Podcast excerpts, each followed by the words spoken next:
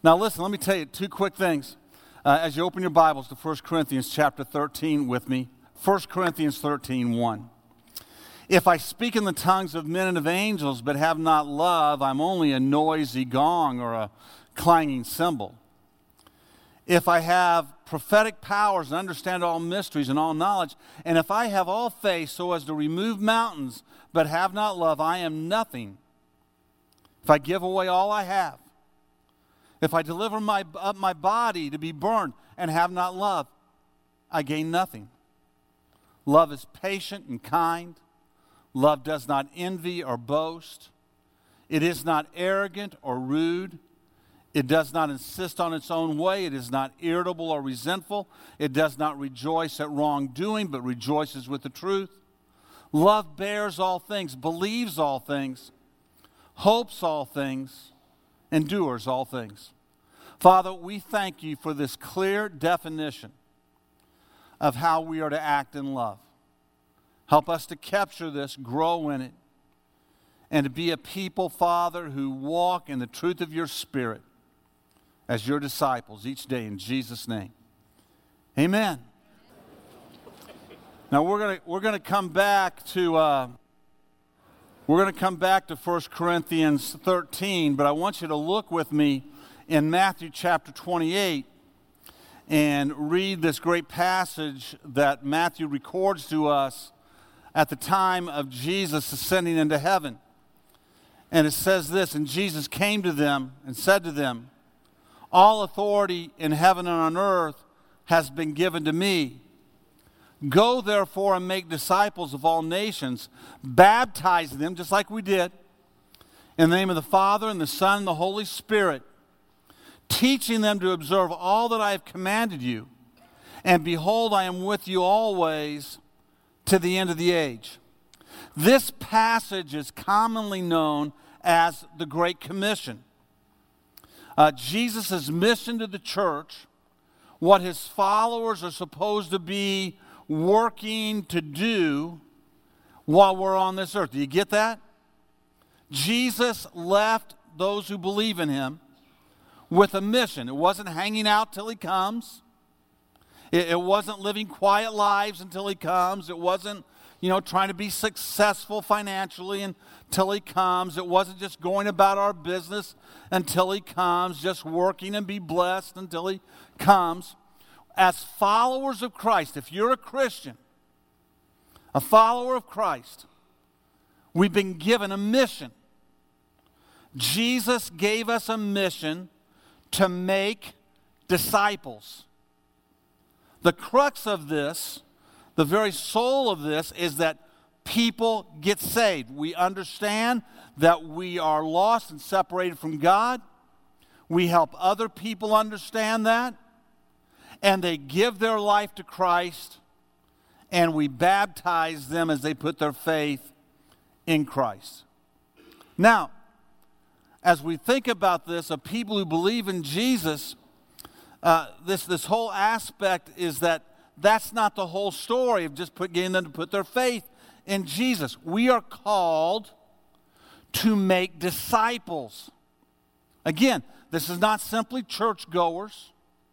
This isn't simply people who believe Jesus existed or simply believe he's the Son. No, we're called to make disciples. The most common translation for the word disciple is student. But it goes deeper than that in our understanding.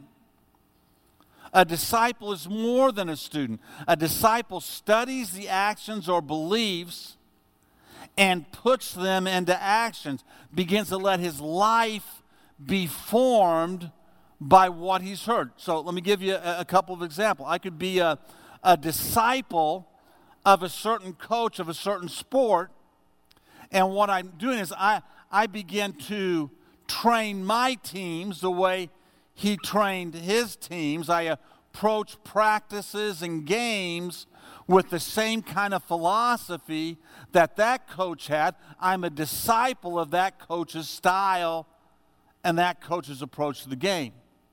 I could be a disciple of a certain psychological approach in counseling. And so you approach your counseling from this kind of a, of, a, of, a, of a discipline, of a discipleship of how to approach. I'm, maybe how I manage a business. I can become a disciple, a student, and I apply what that other person did and what they taught me into my circumstances.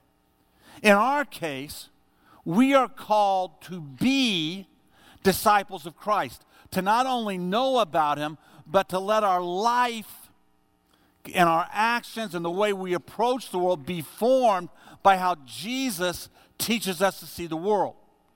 And we are to make disciples, help other people see how Jesus taught us to approach the world so that they begin to approach life and the world that very same way. It's not only a belief in him as a savior, but a student on how his or how his and how his conduct with others in our lives is going to unfold, setting aside different ways and following Jesus.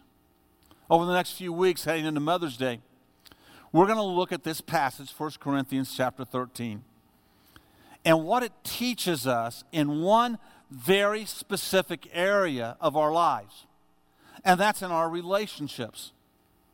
How we're called to react to others as disciples of Jesus. What we're going to see here is how the Holy Spirit gives us a blueprint for our relationships. And we're going to be challenged in our relationships and how we approach them to begin to approach them the way Jesus would. Now, we know there's all kinds of relationships. There's, you know, some of you husband and wife relationships, and father children relationships, and mother children relationships, siblings, relationships with your neighbors, with coworkers, with employees, with in laws, friends at church, friendships of all sorts, many, many categories. We could go on and on and talk about how relationships impact all of our lives. We know people in all kinds of different places. How are we supposed to approach them? Now, let me give you two real defining points in this, two underlying points that you need to know as we go into this into this series. I, I always feel led to share two things. There are toxic relationships. This is when the other person is so abusive. You don't want to be the toxic one. This is when the other person is so abusive, so manipulative, so angry, so controlling, so whatever, that the relationship itself is tumultuous, toxic, painful, poisonous in your life. So we understand there are some relationships like that. For your health's sake, let me tell you, toxic relationships have to be defined by boundaries. You're never gonna, you're never gonna get healthy in this if you have someone who's just toxic in your life without setting some boundaries. Now, that, that boundary may be that you'll never be alone with that person. The boundary may be that you're saying, I, I can never be with that person again.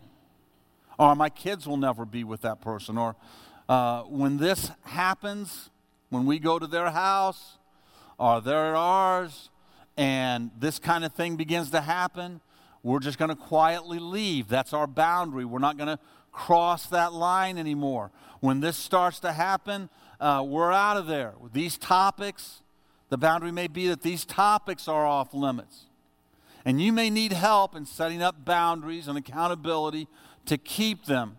But I want to just tell you as you come to, if you recognize in your life you have some toxic relationships, those toxic relationships have to be founded on some boundaries that you set in your life, and you've got to figure out what those are and set them and keep them. This series is not about those kind of relationships. That's not what we're going to talk about over the next several weeks. But I want you to know we, are aware that there are those there, there are relationships like that happen. Now, I would tell you the blueprints we're going to talk about are still going to apply even in the toxic relationships.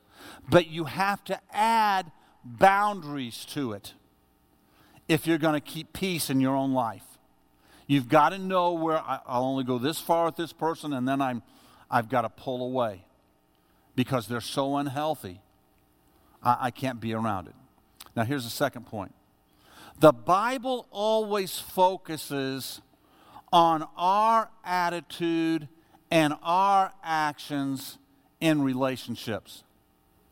The Bible doesn't give us a way to control another person. It only gives us how we react to other people.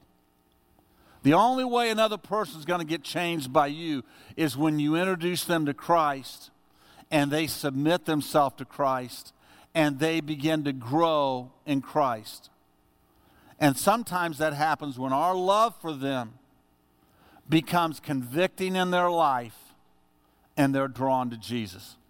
But the Bible doesn't give you away. And, you know, we come, and many, many times people come and say, Will you pray for this person or that person? They really need to get changed. And we'll pray for the Spirit of God to move in their life. But the main thing the Bible teaches us is when, wherever they're at in life, how are we supposed to act? What are we supposed to do? Even when we have set boundaries, the rules and blueprints remain the same. Now, the blueprint for relationships in, in the Bible is 1 Corinthians 13. And so let's look at 1 Corinthians 13 again, and let's, let's read through it, and let's think about this in regard to how we react to other people. And we're going to come back to this passage many times over the next four or five weeks. If I speak in the tongues of men and of angels but have not love, I am a noisy gong or a clanging cymbal. And if I have a prophetic powers and understand all mysteries and all knowledge, and if I have faith so as to remove mountains, but have not love, I'm nothing. If I give away all I have, and if I deliver up my body to be burned, but have not love, I gain nothing. Now, this is not saying that you've got to find somebody to love you or you have nothing. What this is saying is that you have to decide to love people or it's nothing. It's not, again, it's not about other people and how they react to you. It's about how we choose as disciples of Jesus to see other people and react to them. So it goes on. It says, Love is patient and kind. Love does not envy or boast. It is not arrogant or rude. It does not insist on its own way. It is not irritable or resentful. It does not rejoice in wrongdoing, but rejoices in the truth. Love bears all things, believes all things, hopes all things, endures all things. The foundation of the blueprint of relationships is love. Now, guys, listen to me. Our culture has a very narrow understanding of the word love. The culture we've grown up in in America has a very narrow understanding. The Bible has several words, Greek words, that are translated into one word love. For instance, uh, the word phileo, we get Philadelphia comes from. Philadelphia is known as a city of what? Brotherly love. It comes from the Greek word phileo, which is, gets translated in the Bible as love, and it's about brotherly love. Now, the most, the most common word in 1 Corinthians 13, the most common word for love in the Bible is used. And the word is, many of you know it, agape. For American culture, if you understand agape, you, it begins to clear up the idea of how we are supposed to treat and respond in relationships to others. This is not some emotional, oh, I just feel so, you know, attra- you just, you just, it's not this whole emotional thing that we begin to think, oh, bro, how, how do I tell my friend I love them? It's not, it's not that. It's not, it's not all that kind of stuff. In the simplest terms, simplest terms, and, and we'll, we'll, go into this a little bit more in the weeks ahead, but in the, in the simplest terms, it's, it's foundationally wanting the best for another. If I want to know what agape means, it's, it's a desire for good things, for best things for another person. It's that my heart beats with that. Agape is the starting point. This is, this is really key. Agape is the starting point of all love and the starting point of all disciples of Christ in the way we see others in the world. All others. That we want agape for, it. we want the best for them, that our heart is corrupt if we want something less than the best for them, that our desires that they discover and know the best. The disciple of Christ is called to let his heart be healed of selfishness and to recognize when his heart doesn't want the best for us. Now, this, this isn't just not wanting, this isn't just not desiring that, that you know, bad things don't happen to them.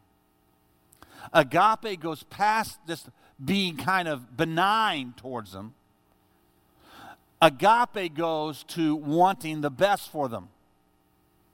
It moves into actual desire for other people. A good positive. So it's, it's not that I just simply, oh, well, I, I, I just don't pay attention to that. It's when I see them, when I recognize them, when they come into my purview of life and, and my ability to do something in their life, however small or however big, that I want, desire the best for them that moves me, listen, moves me to action. Whatever action that might be. That action might be all I can do is pray for them. That, that, that may be the best I can do for them. But it moves me to not be cold hearted towards them. The healthy Christian heart sees other people in the world through this prism of love that we, that, that we know as agape, wanting the best for other people. Do you see in a moment how this will impact all of your relationships? If you go into every relationship and you're seeing the value of the human being, of the creation of God, of the person who's been made in the image of God, and you're seeing past all the junk that this world would make us into being and all the reasons this world would make us be divided. And you see past that and you truly want the best for them to the point that it will drive you to do what you can to offer the best for them. Do you see how that changes the world? Jesus is trying to change the world right here. God's trying to change the world. And agape is foundation, it's the, it's, is the foundation for me to be in right relationship with others. From the easiest relationship to the most toxic relationship. That my desire stays Christ centered. I can want the best for a person even when I hate what they're doing. I can want the best for a person even when I'm wounded by their actions. I cannot have a healthy relationship with any other person unless I have agape, unless I have this kind of love for them that wants the best for them. If there's something less than that inside of me, I can't have a healthy relationship with them. And we can certainly see that at some level, God has given us the ability that even without Jesus in our life, that there's some level of group of people that we can have agape love for. There's probably a limit to it.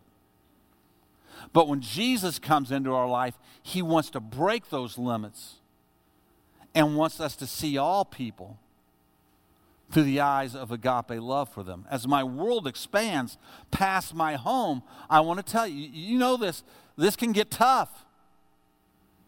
This, this requires me to take on my flesh that gets stirred up or judgmental, filled with fear or anger towards other people. It call, calls me as a disciple of Jesus to take that on and to see it as a weakness and to submit it to and say, God, I look at this group of people, I look at what this person has done to me, and God, I, I really, I, I don't want the best for me. It requires us to remember what Jesus has done for us. And this requires us to call out to the Holy Spirit to seek for help. How's this process work when I'm uh, angry or disappointed in someone? I have to recognize it in me. I have to see it. I have to, I, I, many times in my life, I'm just going to tell you who I am. many times in my life, I've, I, have i have had to call out uh, for help. God, you know how my heart feels. You know how I see this group of people or this person. And I know it's not right before you, but God, I feel pretty justified in the way I feel. And sometimes we are justified in the way we feel. It, it, it does, it is kind of a natural flesh reaction. And we have to look at it and see, wow, that's how this world has left us when we're without God. They've done the things they've done because they haven't wanted the best for me. And my natural reaction to that is to not want the best for them. Now, I'll tell you how this works usually in my life. The Spirit will begin to, to lead me. And I, and I don't want to tell you, I, please, I don't want to tell you I have uh, 100% victory in this every moment of every day of my life. This is a battle sometimes. But you have to see it as that. It's a battle for you to be healthy. It's not a battle with them, it's a battle in your spirit for you to be healthy. So, the, the many times the Spirit will whisper in my life, So, um, you, you want them to go to hell? Well, Lord, maybe not that much. a little ticked off, but that's that's a little extreme. Oh, oh, so you want something bad to happen to them? What would you like for me to do? Want them to lose their job? What do you want to have? Well, okay, God.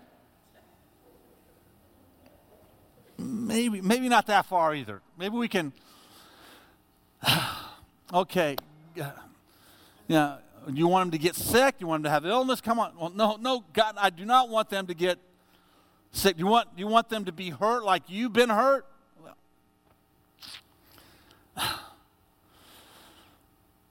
No. Well, what do you what what is it that you want to have happen to them? And I begin to think, God, do I want them to punish them? And if so, if I want him to punish them, wouldn't it be right for God to punish me? For the people I've hurt and I've disappointed? Somewhere as you work through that exchange, if your heart's really right with God, if you're really sensitive to God, if you can sit there and say, Yeah, I want him to go to hell, you've really got a problem. You know, I, will I'll confess, there have been times in my life when people could be very grateful I was not in charge of the lightning bolts. They can be grateful. And I had no power over them to control them at all. How many of you have been there? Yeah. And how many of you know other people have been there that if they were in charge of the lightning bolts, you'd have maybe less hair on the top of your head, or at least. Wow. No, what God's beginning to work through our life is how are we going to see people even when they hurt us? And if we can sit there and say, I, I, yeah, if they got sick, that'd be fine by me. That says something about how sick we are spiritually. Are, are you with me? But, Pastor, they did really bad things. I know, I know, I know they did.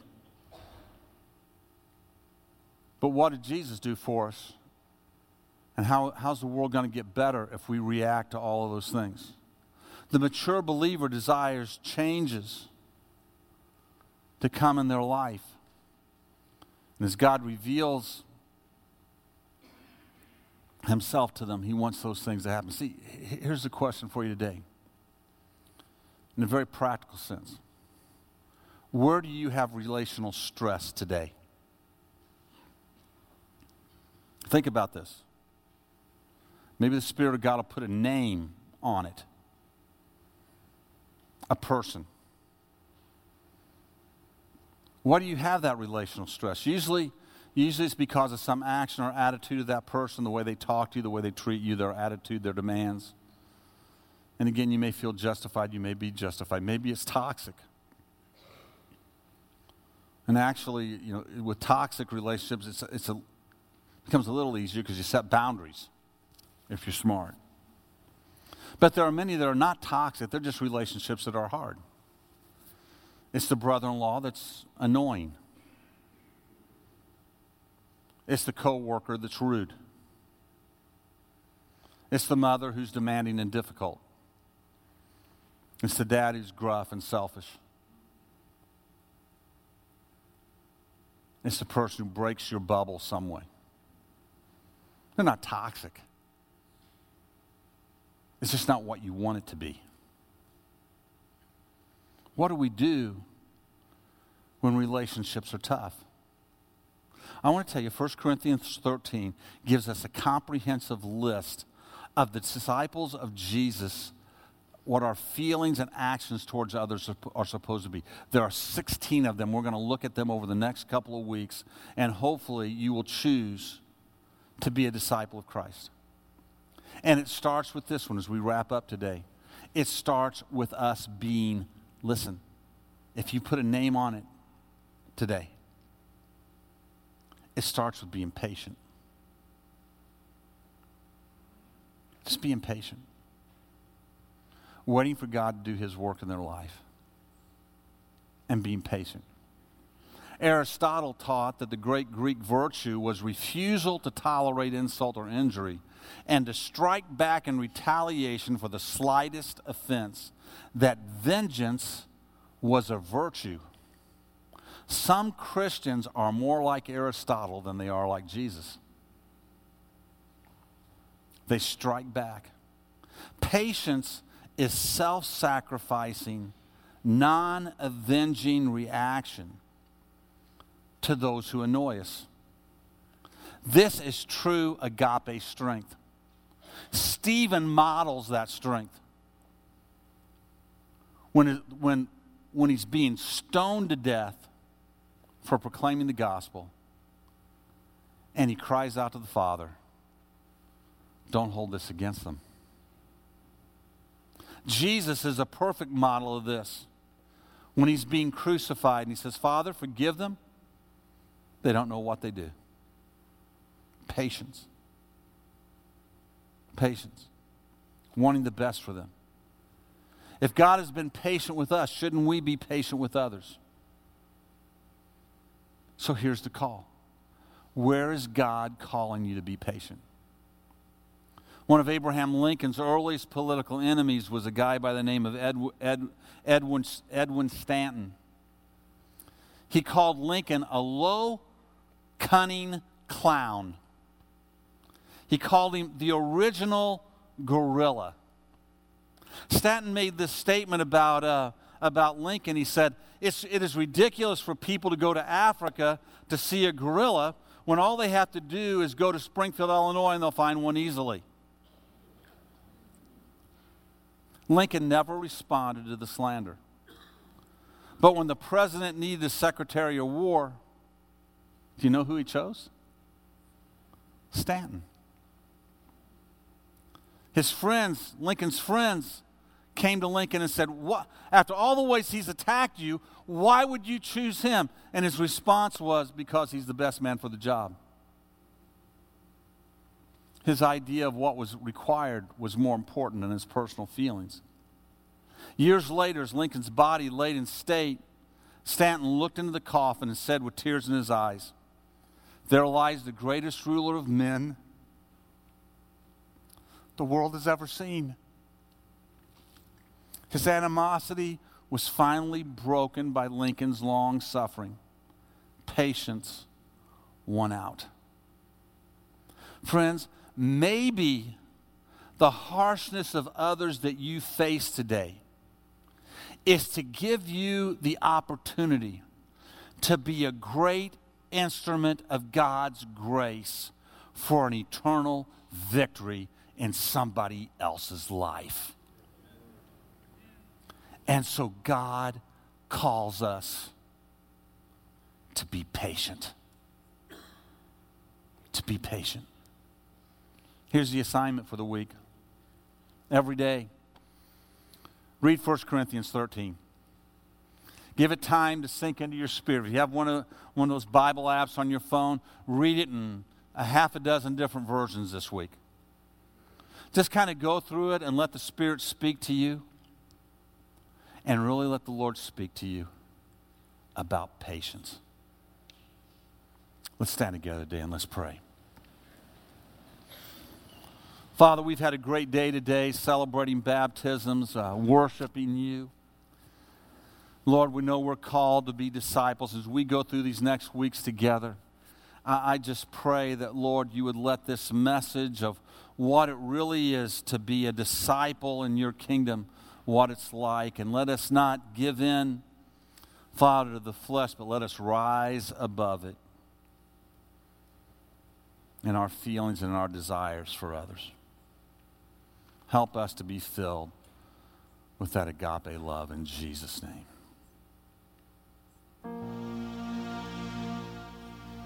Before we go today, Jesus offered this love to us. Have you accepted that love in your life? Have you come to Him and said, you know what? I, am going to I'm to receive the gift you have for me? Listen, friend, there's only one way to salvation. And at some point, some time in your life, if you're going to make it to heaven, you've got to surrender your life to the one who loves you. Have you done that? You heard these testimonies today of men and women, boys and girls who surrendered their life to Christ. A moment in time when they made a decision. Every head bowed, every eye closed for just a second. Prayer teams, if you'd come on down to the front, please. I know we're about out of time here. You'll say, Pastor, today I want to ask Christ into my life to be my Savior. You just raise your hand right now and say, Pray for me. I'm going to wait just a moment. We're going to pray and be dismissed today. Anyone here today, you'll raise, God bless you. Anyone else today, you'll raise your hand and say, Pray for me. Father, I thank you for this congregation. Who've been so receptive today. So excited about this series and how it will help us to become mature in you and healthy in you. And Lord, I, I just pray you you just let us see today where those toxic relationships are and Help us to begin to accept that where we need to place boundaries to keep us healthy and keep the relationship healthy. But Father, in all of our relationships, where they're just maybe a little bit hard and difficult, let us begin to exercise patience. And in all relationships, Lord, let us exercise the foundational truth of agape of love that desires the best for others, that acts for your glory. In Jesus' name, amen.